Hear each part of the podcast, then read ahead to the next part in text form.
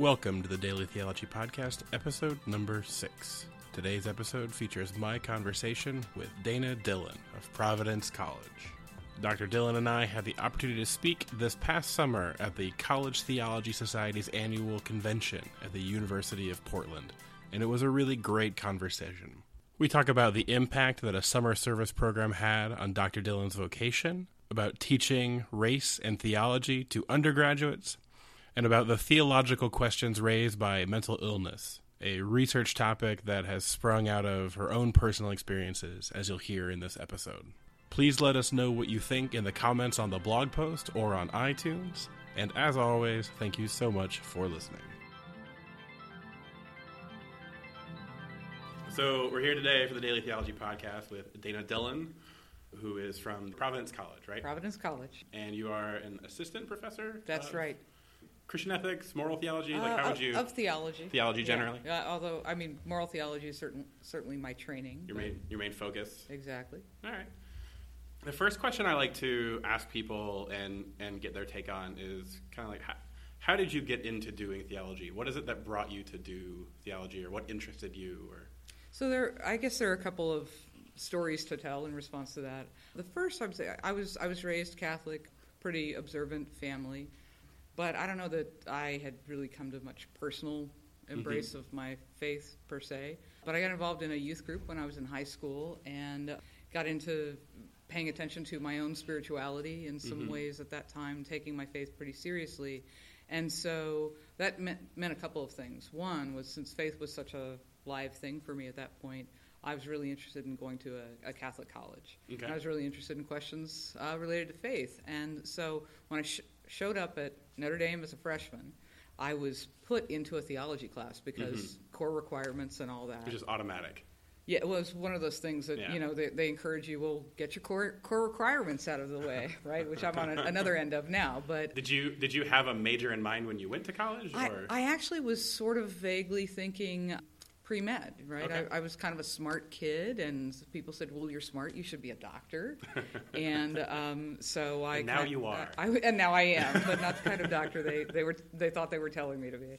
But right, so, so I also, along the way of freshman year, get handed this little pamphlet. It was called Major Decisions, and it was actually written by Father Jim Burchell, mm. who was my Foundations of Theology teacher, but okay. uh, it wasn't really put together. But here's the, the advice that I still remember, and I sometimes share it with students of mine, is this. They say, you know, they tell you to pick a career and to choose a major based on what's that, going to advance you in that career, and to choose your classes based on what that major requires. And that's exactly the wrong way around to do it. Take the classes that interest you. Those mm-hmm. will naturally cluster around a major, and they'll lead you in the right direction. Mm-hmm. So against all logic, I actually followed this advice.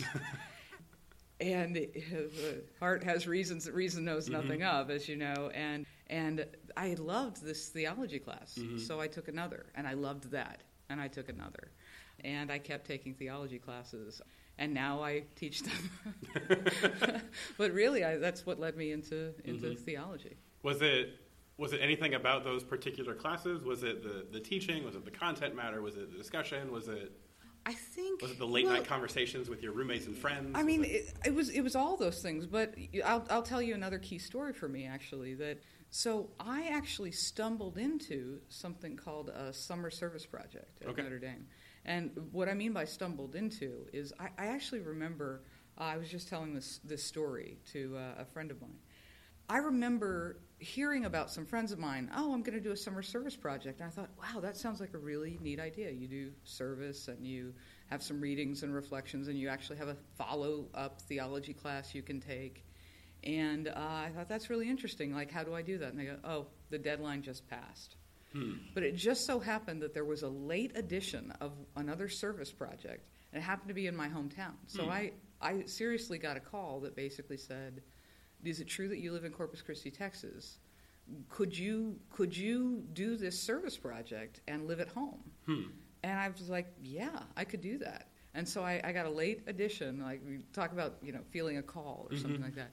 But for so this this class, so you, you, you did your service project, and my service project was actually in various components of some uh, pro-life ministries and crisis pregnancy centers and mm-hmm. some the, that that sort of work. But all these readings on social justice, on ministry, on uh, Catholic social thought, encyclicals and these kinds of things, and then this pretty intensive follow-up three-credit class mm-hmm. on different kinds of ministries and what have you. And for me, it was just...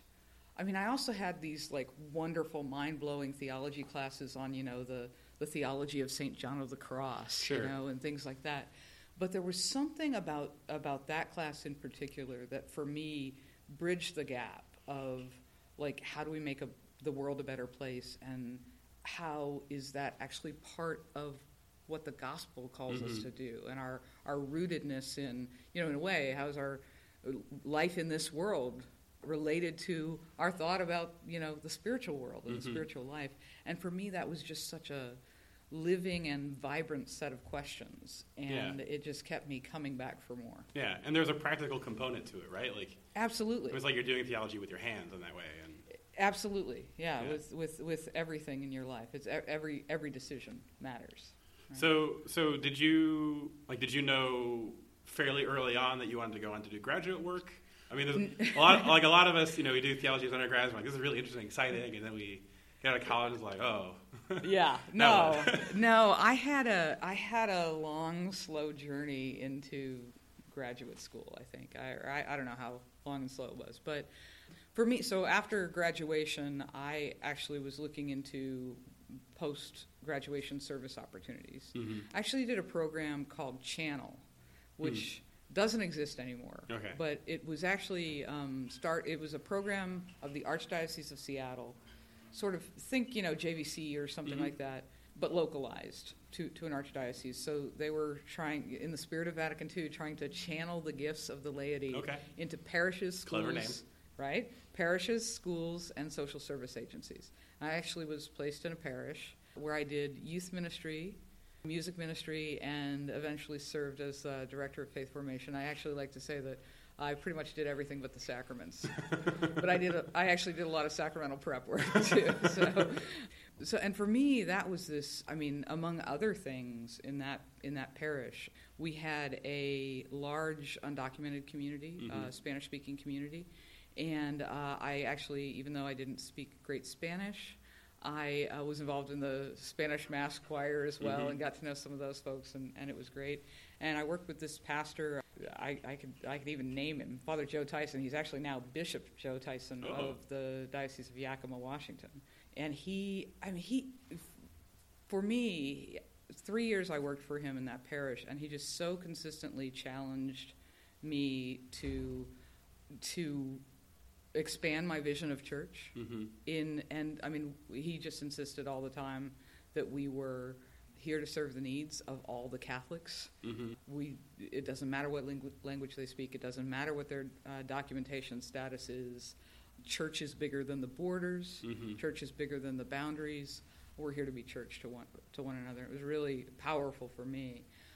He also was really supportive of me as a as a person who was learning to articulate church teaching for others. Sure. And and the importance of not letting my own doubts get in the way of the faith that the church professes. And mm-hmm. there's some interesting things about, about how to carry that. But I'd say throughout that whole time, I felt a lot of affirmation for my gifts as a teacher, mm-hmm. because I was getting to do a lot of that. And also a lot of gifts, a lot of affirmation for my gifts in pastoral ministry and location in the church. And so I actually, I made a decision after three years in that parish to go back to graduate school. But I actually thought I made a decision to continue in pastoral ministry because I, I made the decision to get my Master of Divinity degree. Okay. So I went back to Notre Dame to get my Master of Divinity degree. And again, I thought that was kind of a decision to yeah. to, to serve the church in a more pastoral, less, less academic capacity. And I would say that while I was there, again, I kind of felt these bo- sets of gifts, both the pastoral and the sure. intellectual, really really affirmed in me, which is, of course, a, a great gift that my classmates, my teachers, other people gave to me. And it, it, it really just so happened that I I needed to relocate near my parents mm-hmm. for personal reasons. My my mom was actually very ill. She ended mm-hmm. up she actually ended up passing away about six weeks after I finished my master's mm. degree. So I'm sorry to hear that. Yeah, thank you. But in the meantime, because I was relocating to be near her, I committed to teach theology at a Catholic school not far from where my parents lived, right? I, I had it geographically rather than, you know, vocationally, although it's not unrelated. Or, and, and again, so I thought, right, yeah. geographically rather than vocationally. And in that, in that setting, I really had this sense of myself as teacher begin to develop. I, I got to teach classes. My my load, and again, it's the the, sh- the sheer dumb luck of mm-hmm. what they needed. I mean, I'd always had a certain draw to, to moral theology, but I what they really needed was somebody to teach a Catholic social thought class to seniors in the fall mm-hmm. and a Christian morality course to juniors in the spring. Mm-hmm. And so that was my load, and I really started, I mean, it's really the work that I continue to do in a lot of ways is moral theology with a lot of teaching in Catholic social thought, mm-hmm. especially. And as I taught and engaged my students with their questions and tried to do some reading and thinking, and I really had a sense both that teaching was really the center of my vocation, mm-hmm. but also that I needed to think about continuing in the, uh, not, not just the high school setting, but continuing as a scholar as well. Okay. And the research and... Exactly. Did you so, did you at that point have like particular questions that were animating you as far as that goes? Well, or? I mean, I, I think I would say, I mean, so the in my last semester at Notre Dame, I mean, this is a the whole a whole other story in a way. In my last semester at Notre Dame, I ended up in this class taught by Mike Baxter, okay. which I, I think the name of that class uh, officially was something like American Catholic Agonistes. Right, this, this sense of the of the conflict between yeah. our someone our, had fun making a syllabus. Yeah, uh, well, and of course we had a lot of fun uh, referring to that. It was an early morning class, and we, we talked about it as American Catholic agony. Yeah. Of course, right. Yeah. Um, but so so those questions of, of church and world and and the sort of loyalty to nation state versus mm-hmm. loyalty to Christ and how we carry those. those claims on us mm-hmm. uh, became really interesting to me. And so, th- of course, that led me to read more Hauerwas and think about studying with Hauerwas. And I eventually did okay. go to Duke and study under Hauerwas, wrote, wrote my dissertation under Hauerwas. Good. Very good. So with this strong interest in both being a teacher and being a scholar and, and, and having to balance those, how, how how do you do that, I guess? Or uh, how has that worked for you? Or I was going to say, not very well. I mean, I think uh, I think a lot of us, uh, I mean, so I'm, I feel so drawn to my students so much and their questions and what have you. And, of course, the immediacy of the, I don't know, lectures that must be prepared and, mm-hmm. the, and the papers that must be graded and returned and all those kinds of things often creep up on me, mm-hmm. and so it's harder to really carve out the time for the scholarship and, and the thinking. But you, you find little moments to, to do the work, and I, some friends and I used to talk about the importance of trapping yourself into virtue. Right? So so you... you tell, s- tell me more. Well, I could give you uh, other context. Well, th- th- I, you know, I'll tell you, I actually lived in an, an in intentional Christian community when I was in grad, graduate mm-hmm. school at, at Duke. So it originally comes from that, the ways in which when when you live your life sharing a house with good people committed to the gospel, it is a way to trap yourself into virtue just by who you've surround your, surrounded yourself with. And a, a friend, of, uh, one of my housemates, actually said it rather accidentally at once one, at one point. You know, gosh, living with you people, I'm like trapped into virtue. And we're like, you know what? That's actually a good it's thing. Like the, isn't the it? Fence around the Torah idea, right? Like you don't give yourself the opportunity to to screw exactly. up. Exactly. Right? Yeah. Or of course, as we say, avoid the near occasion of sin. Yeah. Right. Yeah. Yeah. So, but there, but I think there's a way in which you go ahead and commit to the, you know, you submit the paper proposal, and then yeah. you, you, you got to show up at that conference and say something, right? So, so you, you give yourself some kind of uh, deadline that's mm-hmm. going to matter, that kind of traps you into getting the work done. Mm-hmm. That you need, uh, that's that's what often works for me. Do you do you find I, I know? So you you research and work on Catholic social teaching and moral ethics and. That's like I, I'm, I'm guessing the the bulk of the classes you teach, or well, the bulk of the classes you love teaching, or so. Well, I mean, it's it's it's interesting, you know. So at Providence College, when you teach in the theology department, you actually also automatically teach in the Development of Western Civ program. Okay. So this is this program we have. It's actually a four-semester course, and it's team-taught by three-person combinations com- who come from theology, philosophy, literature, and history departments. Okay. So I I actually... Is it like a Great Books program? Or? So it's like a Great Books program. The program's pretty committed to being driven by, by great texts, mm-hmm. and by really, it's a, it's a four-credit course, and two hours a week are spent by students, uh, spent in seminar with students, right? Okay. So there's there's two big lectures a week, and then two hours in seminar, where it's one professor with about fifteen or sixteen oh, students. Wow. So, but then, then the lecture is is, all of them. is one of, I mean, usually one of the three professors takes the lead, mm-hmm. and you have... If you have sixteen kids in the sections, right, yeah. then you have six sections, so you have ninety-six kids okay. in the lecture, right? So, you know, it's it's kind of funny. Sometimes it feels like that kind of draws you out of theology mm-hmm. in some ways that can be distracting. Mm. But a lot of times it feels like this, you know, gift of sort of cross-pollination and things. Mm-hmm. One of one of my fa- – so I, I teach actually in both – The, the third semester, which there are three chronological semesters. Okay. And then I also teach in the fourth semester, fourth semester, which is a thematically driven colloquium. Okay. So one of my favorite things that we've done in the third semester, which more or less starts with uh, French Revolution, seventeen eighty-nine, and goes to the present, is that we've actually started thinking a little bit less chronologically lately. And so, like, last fall, we had the students...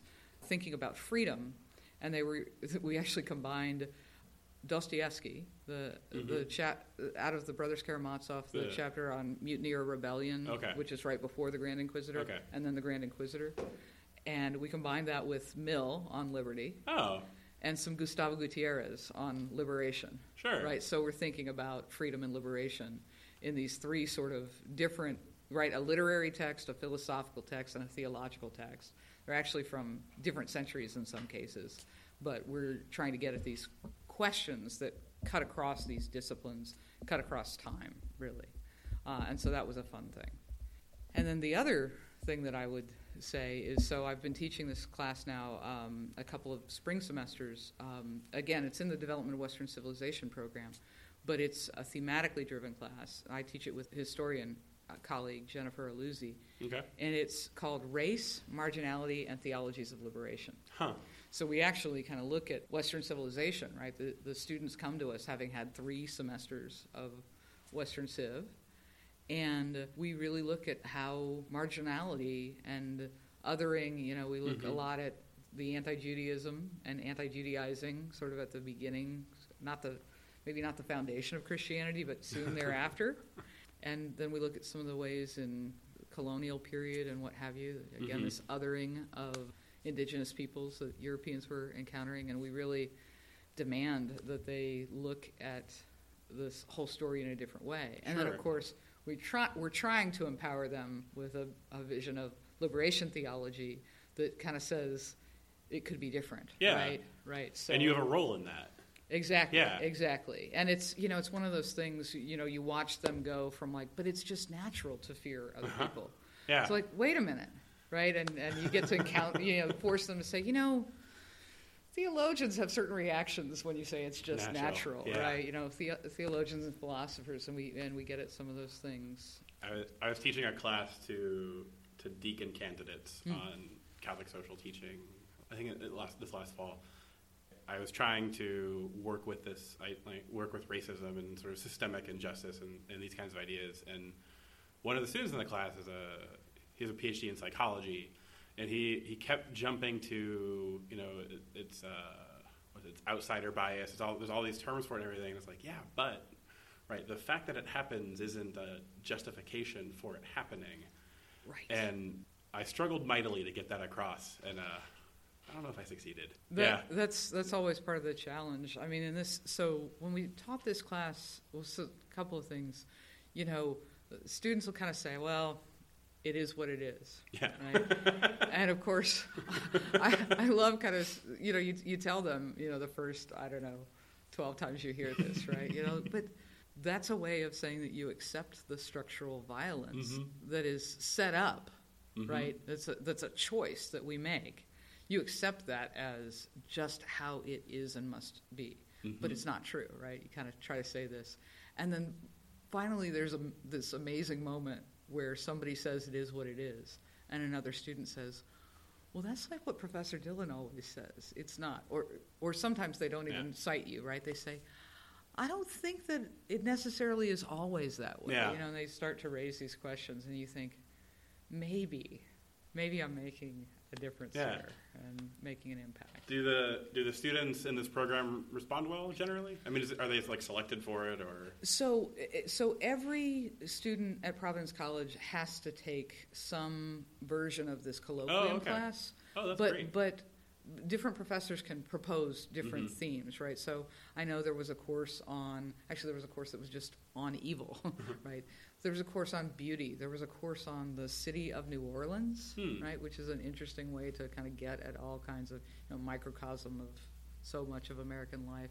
I know there was actually a course on comedy, mm-hmm. right? Which is, so, I mean, again, a, a lot of different professors and interests, and you're supposed to engage theology, philosophy, literature, and history, and ideally actually music and art, although mm-hmm. it's hard to do it all. But you also have a lot of freedom with what you're going to do. Now, we actually had... So I taught this class last spring, and then again like a year ago, and again the spring that just, just finished. And I really felt, as did my co-teacher, like there was a there was a really palpable impact on our students. And we've actually been kind of trying to reflect on what it is that, mm-hmm. that made that happen. And our best guess, I mean, I mean, you never know for sure, right? Sure. But we had this sort of final set of reflections. They had sort of a take-home project, but they had to come in and give a one-minute summary of their key learnings as a result of that. And several of them mentioned this the, an incident that happened on our campus. Oh. Th- there was something drawn on a student's door. The the student was a, a student of color. Mm-hmm. And I, I don't really want to get into the details of that here. But what what several of our students, uh, who white students in our class, were more or less reflecting on was this, that they, in the midst of that incident, they had all these conversations with other white students mm-hmm. about race on the campus. And the tenor of those conversations was usually their friends saying, I don't get why these people think this is such a big yeah. deal, more or less. Yeah. Like, what? I, I don't get it. And our students were kind of put in this position of like, well, of course it's a big deal, right? And they're saying these things. And a couple of them basically realized that eight weeks before, they would have been exactly where mm-hmm. their friends were, right? So so I think there was this moment, right, where sort of classroom meets real life for them. Yeah. Actually, to kind of, kind of come all the way back to my story about, for me, that was a summer service project yeah. and getting to do theological reflection in that context. But for, for them, they suddenly realized how far they had come mm-hmm. by being in this one classroom conversation, sort of sustained over time as they were learning and moving. Mm-hmm. But they had this moment where kind of a mirror was held up to their old self through mm-hmm. this through this incident, and they realized how important it was. Yeah, and it seems like a, a striking thing in, in talking about systemic injustice where, on one hand, there is something almost intangible about it because you can't just say it's just a series of people's actions and that's all it is. There is something that is encouraging and pushing and whatnot. But on the other hand, it is these precise moments of individual contact where you can kind of break through with students about, like, this is what this looks like in this context. Absolutely. And I think it's it's funny because I've been more or less, I mean, since since I taught high school theology in Texas in, what, ninety-nine to two thousand one, I've been teaching about race on some level, in mm-hmm. some ways, you know, on and off and what have you. And a lot of those conversations, I, I mean, I remember very clearly my high school students more or less saying, you know, and of course I was much younger than, than I am now, but they basically said, you know, we get that racism was sort of like an issue for old people like you, but but our generation, but like, I don't know if you know this, but our generation is pretty much over we, it. We fixed it. Yeah, like we're we're we're, we're over it. Of course, these people are like thirty-five now, right? Yeah. but, but, you know, in high school you think it's, a, but but I think that, that there's a way in which you know, all these terrible incidents, right? Ferguson and Baltimore and, and, and, and all the all these incidents have just displayed more clearly than a lot of, especially the white students that I've taught throughout mm-hmm. my career. It's harder for them to ignore the issue yeah. and, and think that it's, oh, it's only old people like you who are, mm-hmm. you know, I think I was like twenty-eight or thirty at the time, right? Yeah. So old.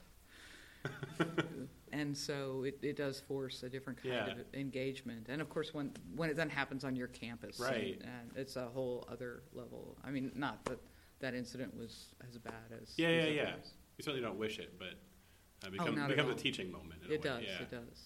Yeah. Do you find that one, one of the things I guess I, I, like I'm taking from especially this story is that there's there's something very powerful, powerful about students recognizing the kind of rhetoric and language that we use to talk about other groups, about experiences of injustice. So you said like then it's like those people or they or, or that, and that distancing and that, that form of othering. Right. Do you think the teaching in, in a sense in rhetoric and in language is a way of of bringing the the research that you do in Catholic social teaching and in ethics to to the students? Like, is that a way of kind of challenging them, or e- even on that level, there's something where if you can show how language shapes thinking, you can then show how things like this are not natural per se, but are constructed or, and not like, you know, directly by us, but we receive them and we perpetuate them. And yeah, I mean, I think that that's, on one level, I'm completely with you, right? Mm-hmm. Like, when you can display to them the biases of their language, right? As I mentioned before, their instinct to call things natural. Mm-hmm. And you, you kind of say, well, here's what's implied by that, right? You go on with this. It, it can really help display some of those things. On the other hand, I'm thinking, so for me, I think about the ways in which, I've been thinking a, a lot lately about the ways in which, even when I'm teaching things that aren't, I don't know, directly Catholic social thought, mm-hmm. there are these ways in which the my categories of thought that mm. have been formed by by Catholic social thought, and really, I mean, in a lot of ways, I'm thinking about the intrinsically social nature of the person and mm-hmm. just our, our relationality. And I'm becoming more and more conscious of the ways that I, it's it's not even how I, what I say to my students, right? In some ways, it's about modeling for them the kind of respect I mm-hmm. think people have, the kind of connection that mm-hmm. I think people have. And it's it's interesting the ways in which, I mean, there is this, I mean, again, it's tempting to say this natural divide between professors and students, right? right? But I, I certainly don't believe that's natural. But the, there there is, you walk into the classroom and the assumption is mm-hmm. a, a kind of an othering, right? Mm-hmm. And the ways in which, I mean, part of what I try to communicate to them is, although I've done a lot of reading and thinking on the topics that we're talking about, especially with something like racism, mm-hmm. right? I'm trying to figure it out too, mm-hmm. right? To sort of admit your own vulnerability and that you're a fellow traveler on a journey, mm-hmm. right? And this, in some ways, this is, you know, I mean, this is, uh, Gutierrez would talk about accompaniment, mm-hmm. right? Or, yeah. or, or Pope Francis, right? Mm-hmm. He's, and so, but there's a way in which I am more and more conscious of locating myself on a journey with them. Mm-hmm. It's interesting because you want to give them some confidence. Like, I've covered parts of this terrain before, so I can help you, but also I'm here with you. Yeah. Right? It's like telling a student that you don't know the answer. You don't, on one hand, you don't want to seem incompetent, right? Like, right. well, then why are we listening to you? But on the other hand, students ask me things that I just don't know the answer. Sometimes it's a fa- it's right. I don't know that fact, but sometimes it really is like, that's a great insight that I haven't worked through. Like, right. Absolutely. Well, and of course, you can't, you can't with the basic facts, you, you certainly can't claim you know things that you don't, because they're probably Googling it yep. under the table as you speak. It's a good reason to ban the smartphone in class. Indeed, ah. indeed. Who would you say, I mean, you mentioned the bishop that you worked for, or the now bishop that you worked yeah. for. Um, who would you say have been maybe some significant mentors for you in your in your theological development, your scholarly development? Or or also, I mean, if you want to go a different direction, what are maybe like major texts or that you've read that really shaped you? Wow. Okay. So that's that's a great question, but I could talk for way too long. So I, gosh, So, uh, I mean, I, I I have to name Stanley Hauerwas, sure. Of course. I mean, it was very formative for me. And sort of related to that, and, and I remember quite well that when when I said I was going to come study with him, he said, okay, great. Have you read any MacIntyre? And I said, I think maybe in a college class a little bit. He's like, you have to read After Virtue and Short History of Ethics, sort of cover to cover, and before you get here, more mm-hmm. or less. I mean, After Virtue became this, of course, this seminal text for me. It's okay. it, it's, it's really shaped a lot of my thing, and Mac and other things too. You know, mm-hmm. uh, Whose Justice? Which Rationality? All, all the a lot of the MacIntyre stuff in terms okay. of thinking about, and for me, you know, a lot of that is about uh, about virtue, but a lot of that is about thinking about the ways that a tra- tradition as a community extended over time, the sure. ways that we're formed, the, I mean, as you were alluding to before, the, the language we speak, right, is, is forms us in a, a vision, right? Mm-hmm. I mean, one of the things that Stanley says all the time is you can only act in the world you can see, mm. and you only learn to see by learning to speak, mm-hmm. right? to, to name the world that you're in. That that was really formative for me. I mean, I'm actually going right back to these like dissertation key texts. An- uh, Elizabeth Anscombe's Intention. Okay. That was that was huge for me in a related, related way. But I'm I'm trying to think that there's. I mean, I don't know. Maybe some Gutierrez. I mean, there's. I'm trying to think about. You know, actually, somebody I should should point to since I'm already kind of down this. I already told the story. The class that I took that was a follow up class to the summer service yeah. project was was actually with Don McNeil. Okay. He's a Holy Cross priest who was the founder of the Center for Social Concerns at at Notre Dame, and just you know his his way of being in the world. And in fact, I'm I'm pretty sure that like first time I ever heard of Gustavo Gutierrez, it was through him. Mm-hmm. Right? And he was going away to to live in Chile for a while, and and you know it was Latin American influence and, and things like that. Some of these things are just so deep in me that I hardly yeah. even know. I'm really tempted to go in a, in a completely other direction because something of it. something that I'm thinking about. Yeah, mentor is, is this is not exactly the right word, like the right response for this, but I'm going to say this anyway. So, and part of this is because I'm actually trying to work on something on moral theology and mental illness. Oh, okay. So I'm thinking a lot about this. Uh, one of the reasons why I have a lot of passion for for that is I have a brother who lives with uh, schizoaffective disorder. Okay. And one of the things that I've been thinking about as I've been trying to think of through the, some of these things is, I, I mean, this, this is probably one of the most formative relationships in my life. Mm-hmm. Is he a younger brother, older brother? He, he's he's uh, he's younger than I am, and has lived with this illness for more than twenty years right okay. now. And and actually, he lives with me right now. And and since we lost our parents, I've kind of had care of him. Sure. So, and so I've just done a lot of.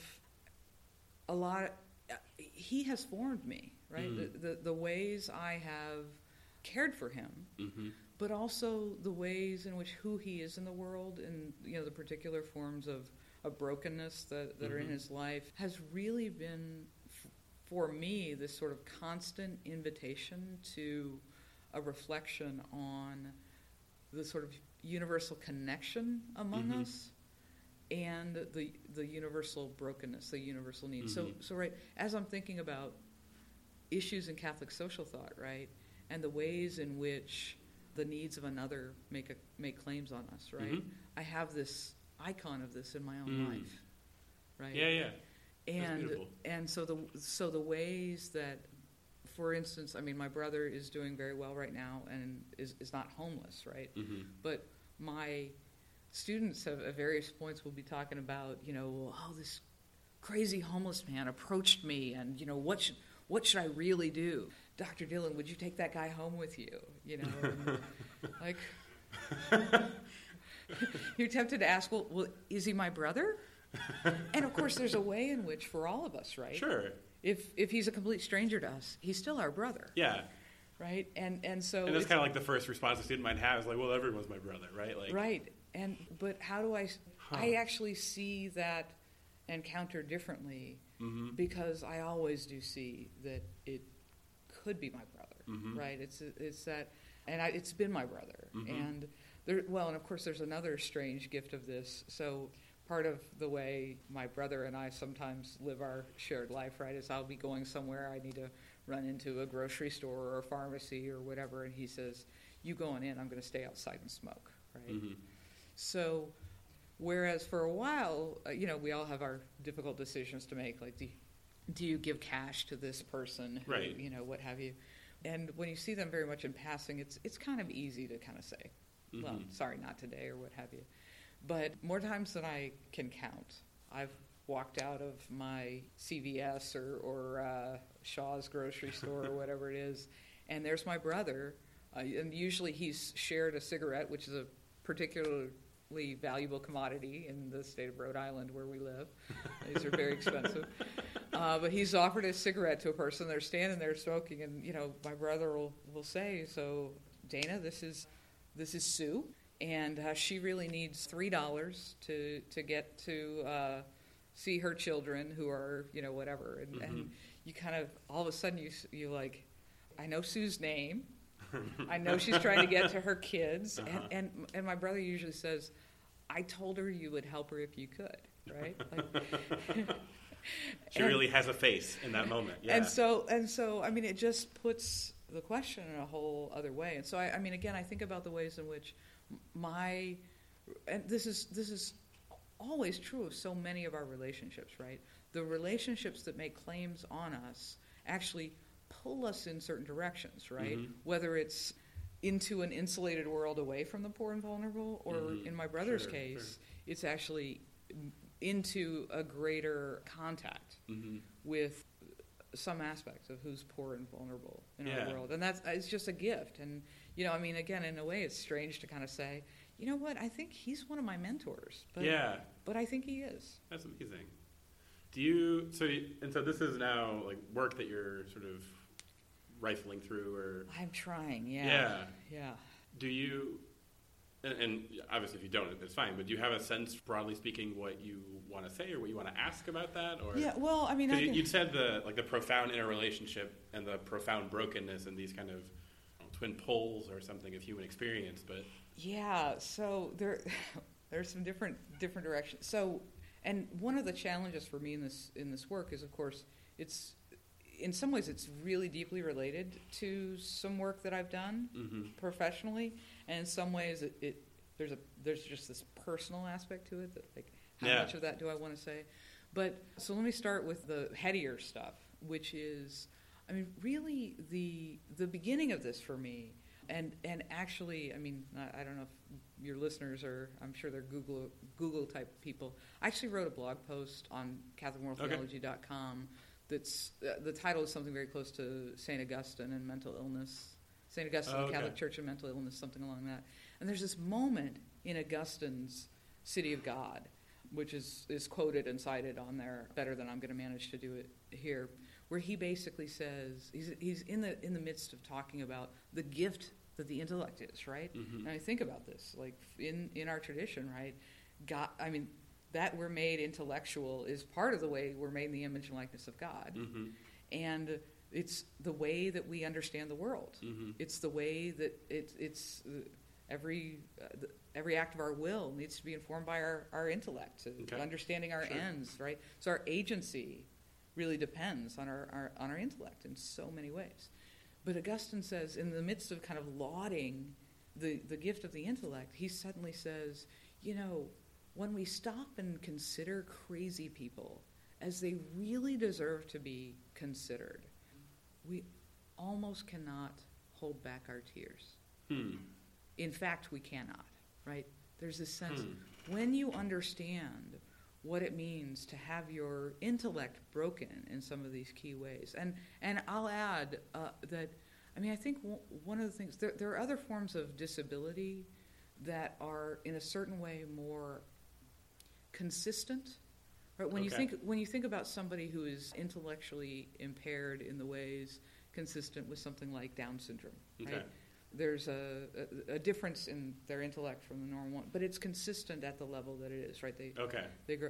Whereas for for someone w- who's living with schizophrenia, say, there are times when they're in the acute phases of the illness and are just consumed by hallucinations and delusions, okay. and they just don't understand reality rightly, right? There, there are too many internal stimuli, and they can't quite figure out if this voice is real or if okay. that person is real or, or, or what's real about who I am, mm-hmm. right?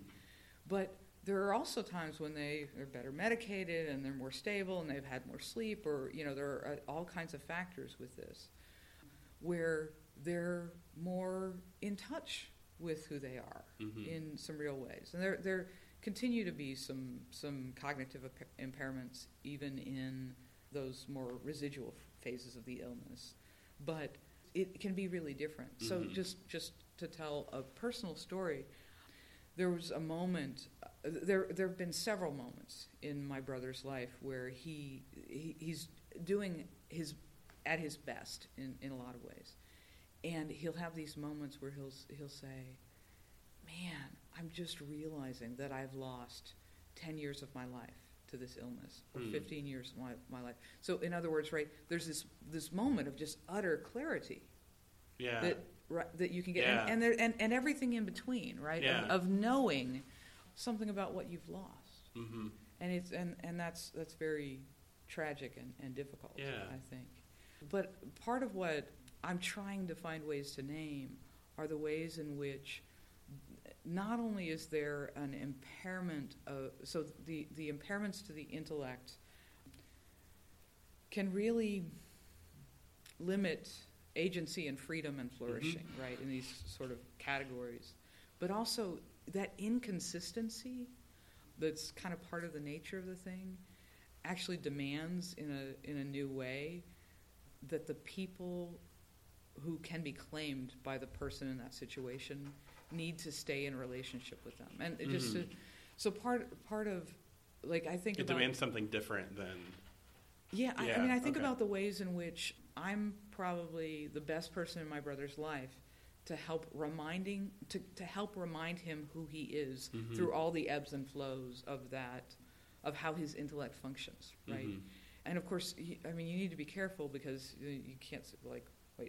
Am I the principal agent of his life? I'm not saying that, all, right? you know, but, but the ways in which, and I mean, I think uh, there are some ways that we, I mean, we've already alluded to this, right? Like language and communities shape how we understand mm-hmm. the world, right? We're, we actually shape each other's agency all the time by right. our conversations about what the good life looks like and, and what flourish, what counts as flourishing and all these kinds of things.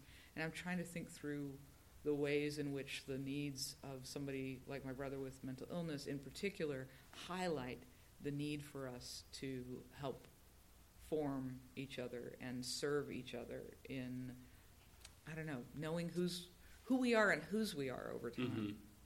Yeah, and I mean, does it seem like that question also implicates the, the question of what is the good life or what does it mean to flourish or...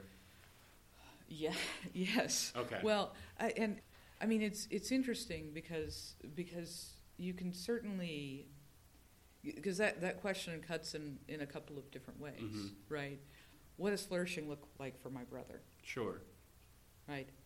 But there's also the question of what does flourishing look like for me? Right. Right. And and I mean, telling stories here. There was a moment in our family history where another brother of mine basically said, I'm not my brother's keeper. Mm. I, I can't deal with this. Leave me alone. Sure. And at that point, he was in Texas dealing with our brother. That's our home state. And I was away at graduate school in North Carolina. And not long after that, I was faced with the decision of whether to puts to wire some money to somebody to put my brother on a bus to North Carolina, to me, or not. And I actually realized in that moment, actually a couple, couple key things that will connect to moral theology folks. It, so one thing that Hauerwas says all the time, which is sort of a quote of Iris Murdoch, which is, decisions are something you make when ethics has already failed. Hmm. I, I always just kind of said, hmm, and never really understood that at first. Yeah. Uh, but I, but it was it was really in this moment that I that I began to understand it, because what I realized was I couldn't actually be who I want to be as a person mm-hmm. and say, I'm not my brother's keeper. right? Yeah. I actually, I mean, there's all kinds of pragmatic things that I had to figure out, sure, how I was going to make this happen, and, and, and what it was going to, and whether it could happen immediately or yeah. you know, what kind of time frame. But there was a way in which it, it didn't take long for me to realize that I, I couldn't I couldn't say no to that and be a flourishing, complete person in my mm-hmm. own mind. Yeah, right? Absolutely. And so and so that's I think that's that's this thing, right? Yeah. That, that character and virtue are formed in some ways that when you come to a difficult moral decision, I mean, there are a few that are really difficult moral decisions that, that we, we end up in these situations with. Sure. But a lot of them, we're, we're either just figuring out if we actually have the courage to do what we mm-hmm. know is right. Yeah. Right? Or how to pragmatically make it happen, or how to, maybe how to get other partners and stakeholders in the decision to, to the right place, or, or to your, you know, some of these yeah. things are complicated. But, you know, it was in that moment, right, that I that I kind of realized, no, this is exactly it. And I can't, I can't, there's not a version, as as long as he's in my life and has the kinds of claims that I believe he has on me, I can't flourish and say yeah. no to this. Yeah, I mean, it's a recognition, it's, it's an epitomization, really, of how flourishing is tied to human yeah. relationality. Yeah. But, I mean, it, it's, there's also a larger question, though, right? When you look at the statistics of twenty-five percent of, of people in, in the, of the adults in the U S have mental health issues. Mm-hmm. Like, so there's a claim on all of us. Yeah. Right? As church. Mm-hmm. There's, there's a claim on all of us as sisters and brothers. Yeah. It's a, it's a hard conversation to have. Yeah. And and because in a lot of ways these are invisible disabilities, right? Mm-hmm. And and the the sort of stigma in asking for help is it's really I mean that's part of the problem I, I hope to solve by or I'm not going to solve it, right?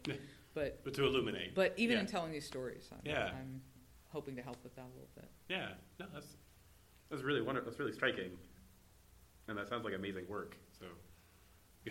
I, get, get, carve out the time and get it done, right? Do you have any particular tricks that work for you in, in getting your work done? Or maybe another way of, of doing this is, do you have advice for sort of, you know, younger theologians who are coming up and who are... I, I don't, I don't have, I mean, other than trapping yourself into virtue by just making some hard commitments to, mm-hmm. to get it done, that that's that's the one that has really worked best for me. I you know I, I, I try I always have the, these great goals of being, you know, they say work a little every day and don't be a binge writer, just and uh, I've never really been great at getting disciplined with that, so I just kind of trap trap myself a little bit. Uh, I do try to do some, you know, just identify. I know people who kind of, I'm going to write five hundred words a day, or mm-hmm. I'm going to, and I, when I'm working on a project, I do try to, like, let me at, ask one part of this question, right? Mm-hmm. Let me, let me chip away at one thing so that I know what I'm working on right now. So yeah. I, I think if I had actually stuck to three hundred words a day since when I said I would do it, I would have volumes out by now. I know. Right? I know. I know. But the three hundred words a day end up, it seems like it's emails. Yeah, yeah. And sometimes blog posts if yeah. you're lucky. Yeah, um, yeah. And not not often enough the, the more serious academic stuff. Because I, I know you blog a lot with Catholic Moral Theology. How does that fit in for you career-wise, scholar, in terms of scholarship, in terms of teaching? In patchwork, I would say, you know. I mean, I think sometimes, you know, it, it, funny, I mean, just as one random positive story with that, I mentioned, I, I actually did the piece that I mentioned before on me- Augustine and mental illness sure. as a blog post. Actually, May is Mental Health Month. This is sort of a thing. And so mm. last May, no, May of two thousand thirteen is when I wrote that. It's sort of just to get it out there. Right. right. But it actually started some conversations for me that really have turned into this this article that I'm talking about. Yeah. Writing, right. So... So sometimes something like that, right? A blog post is a great way to kind of throw out an idea. Yeah. And, you know, one of the things is there's there's really, although there's a lot done on, like, disability and, and what have you, like, really trying to write on mental illness mm-hmm. is it's not done enough. Sure. So that this is one, I keep getting told that this is one of the few things people find on this. Mm. Right? A variety of people have kind of emailed me, like, thanks huh. for that article, because I haven't found much else. Yeah, yeah. Right? So... I'm trying to remedy that. Good. But so, but that that's one way it fits in. Yeah, yeah. Well, as we start wrapping up, I have some. We like to end. We have five questions, sort of rotating questions. Is this the speed round? I mean, it can be. To see kind of other sides of people. So, first question. One of one of the other Mike Avery, who's one of the other interviewers for the podcast, loves this one. So, in honor of Mike, I'll ask this. Are you team coffee or team tea? Coffee, no question. No question. No tea at all? I mean, occasionally. All if right. somebody offers me a cup of tea, or there are certain times when cold and flu strikes, and, and sure. tea does okay. feel like the right drink. Sure. But, yeah, there's not much. But no one wants medicine every day. So Exactly, yeah. exactly. No, right, there, right, there's right. a certain kind of I, I will say I do have a – I will always have a love in my heart for high tea at okay. the – so – a friend of mine, when she, uh, Yana Bennett, actually, mm-hmm. fellow blogger at Catholic Moral Theology dot com, when she graduated, which was before I did, we had this high tea at the Washington and Duke Inn to celebrate her defense of her dissertation and all that. And then we went back when I defended my dissertation. With, uh, all right. and, and so I'll always have some love for tea, but there's no question. Yeah. Team coffee. Are you like a pot of black every day, or are you... No, I'm I'm a I'm a cream and Splenda kind of girl. Okay. But I pretty much drink it as long as as it's there. Okay. So. Yeah. yeah. All right. Question two: of whom or what would you be the patron saint? Wow. Wow, that's a tough one. Patron saint. Do you have a patron sinner category? I don't, uh, I don't no, we don't that, want to talk about that. I don't know that we want that theologically. Wow. Wow. I don't even know what to say to that. I got to come up with something, right? What are you the patron saint of? You know, honestly, a lot of people have said they want to. They would be the patron saint of, like, procrastinators or something. Yeah, and I, I, I could fight them for that. Maybe, yeah, but... I, I think a lot of us feel that way. I don't know. Maybe dilettantes, I think, is maybe where I, okay. who I can best represent. Okay. I think well, sometimes, have you ever seen Amadeus, movie Amadeus? Yeah. And at the end of that, the end of Salieri's long story, describes himself as this sort of patron saint of mediocrity. Right. And he, he seems to, as I remember it, feel this sort of resignation, but also relief at that. And the, the priest who's hearing his confession is just bothered and baffled by it, but... Yeah, I don't know. yeah. I mean, I don't, I don't know. I, I maybe uh, the patron saint of uh, sibling love, since I uh, yeah. was, was talking about my brother so yeah. much. Maybe oh, so. I, I can't go all the way to mental uh, illness. You know, we got Saint Dimphna for that. Sure. So. All right. But maybe that. All right. What is your favorite or least favorite liturgical song? Wow. Let's see. I okay. I might might get in trouble here, but I, I don't like the "I Dance in the Morning" one. and and and one reason in particular is that, you know, it's it's it's it's all fine when you're like, I dance in the morning with the stars hammy. and the sun, da da da. That's that's fine. You're dancing in the morning with the stars and the sun. But when you get to that verse about that's basically Good Friday. And especially when people aren't thinking ahead about this and they continue to do it in the ridiculous sing song. Mm-hmm. And you get the line about how it's it's hard to dance with the devil on your back. They whipped me and they stripped me and they hung me high, left me there on the cross to die. I mean, that really is the, the line. And is it does this song have hand gestures to it? Is it one of those? I, I don't know if it has hand gestures, but but I mean, how can you I mean, how can you take that seriously? Yeah. I mean, that's. Anyway, I've I've found myself laughing through several liturgies as, you know, we sing with joy about Jesus being whipped and stripped and left on a cross to die. That's a good pick. Yeah, thank you. What word or phrase do you think you most overuse? Your people can play this back and probably tell me. um, probably? Yeah. Um, that's, that's a It's always a good one. one. Um, there I go again. Sometimes... When I'm teaching my Catholic social thought class in particular, I get the sense that if I say dignity of the human person one more time, they might kill me. But I mean, how can you not? right, right, right. Common good. Yeah, yeah. There, there are a few things that yeah, yeah. you keep coming back to again and again. I noticed one one phrase he said, he's only said it a couple times, but it's one that I know I overuse a lot, and it's because a friend of mine points out to me, is uh, there's a way in which. I had a friend, uh, one of my mentors at B C was Fred Lawrence, and I, I learned it from him, I think, because everyone who T A'd for him at some point, like that was a phrase you would just hear them say over and over again, so I think that's the, the common thread. But I think it actually got to a point where Fred called me out on it. Wow. I was like, all right, I gotta, I gotta dial this one down. I, I haven't, but I it's, it's in the back of my head. Um, I'll make a note of it. Thank you. Yeah, yeah. You didn't overuse it, but I, I, when you assumed you said it, I was like, oh, this is, I say that a lot. But it, it is a great, I'm thinking, so I'm going to say yeah. this, right? So there's a way in which I... Yeah, yeah. It's, it's all, I mean, I'm always, I'm trying to make a distinction is where I'm going right. with it, but I think it's, it's a better stall than um. It definitely is, but it is sometimes just a stall for me. Yeah, and then last question. What is a job or profession that, were you not a theologian, you not necessarily would have actually pursued, but you, you would have liked to, or you sometimes think would have been something, or maybe it is one you would have done, but yeah, what, sort know, of, what sort of your like alternate history? My uh, alternate history.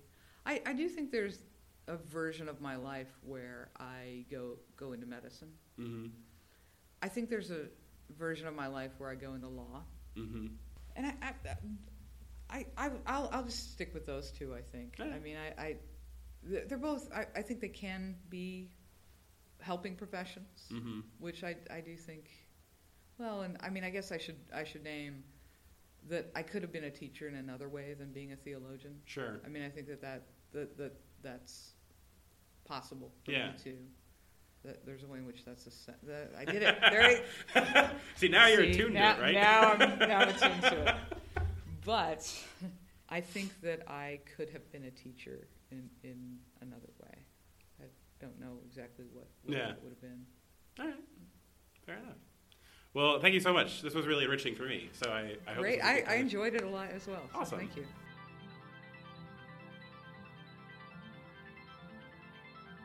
The Daily Theology Podcast is produced bi-weekly by daily theology dot org. Daily Theology is a Catholic blog that pursues faith-seeking understanding in everyday life. You can find us online at daily theology dot org, on Facebook at Daily Theology, or on Twitter at Daily Theo.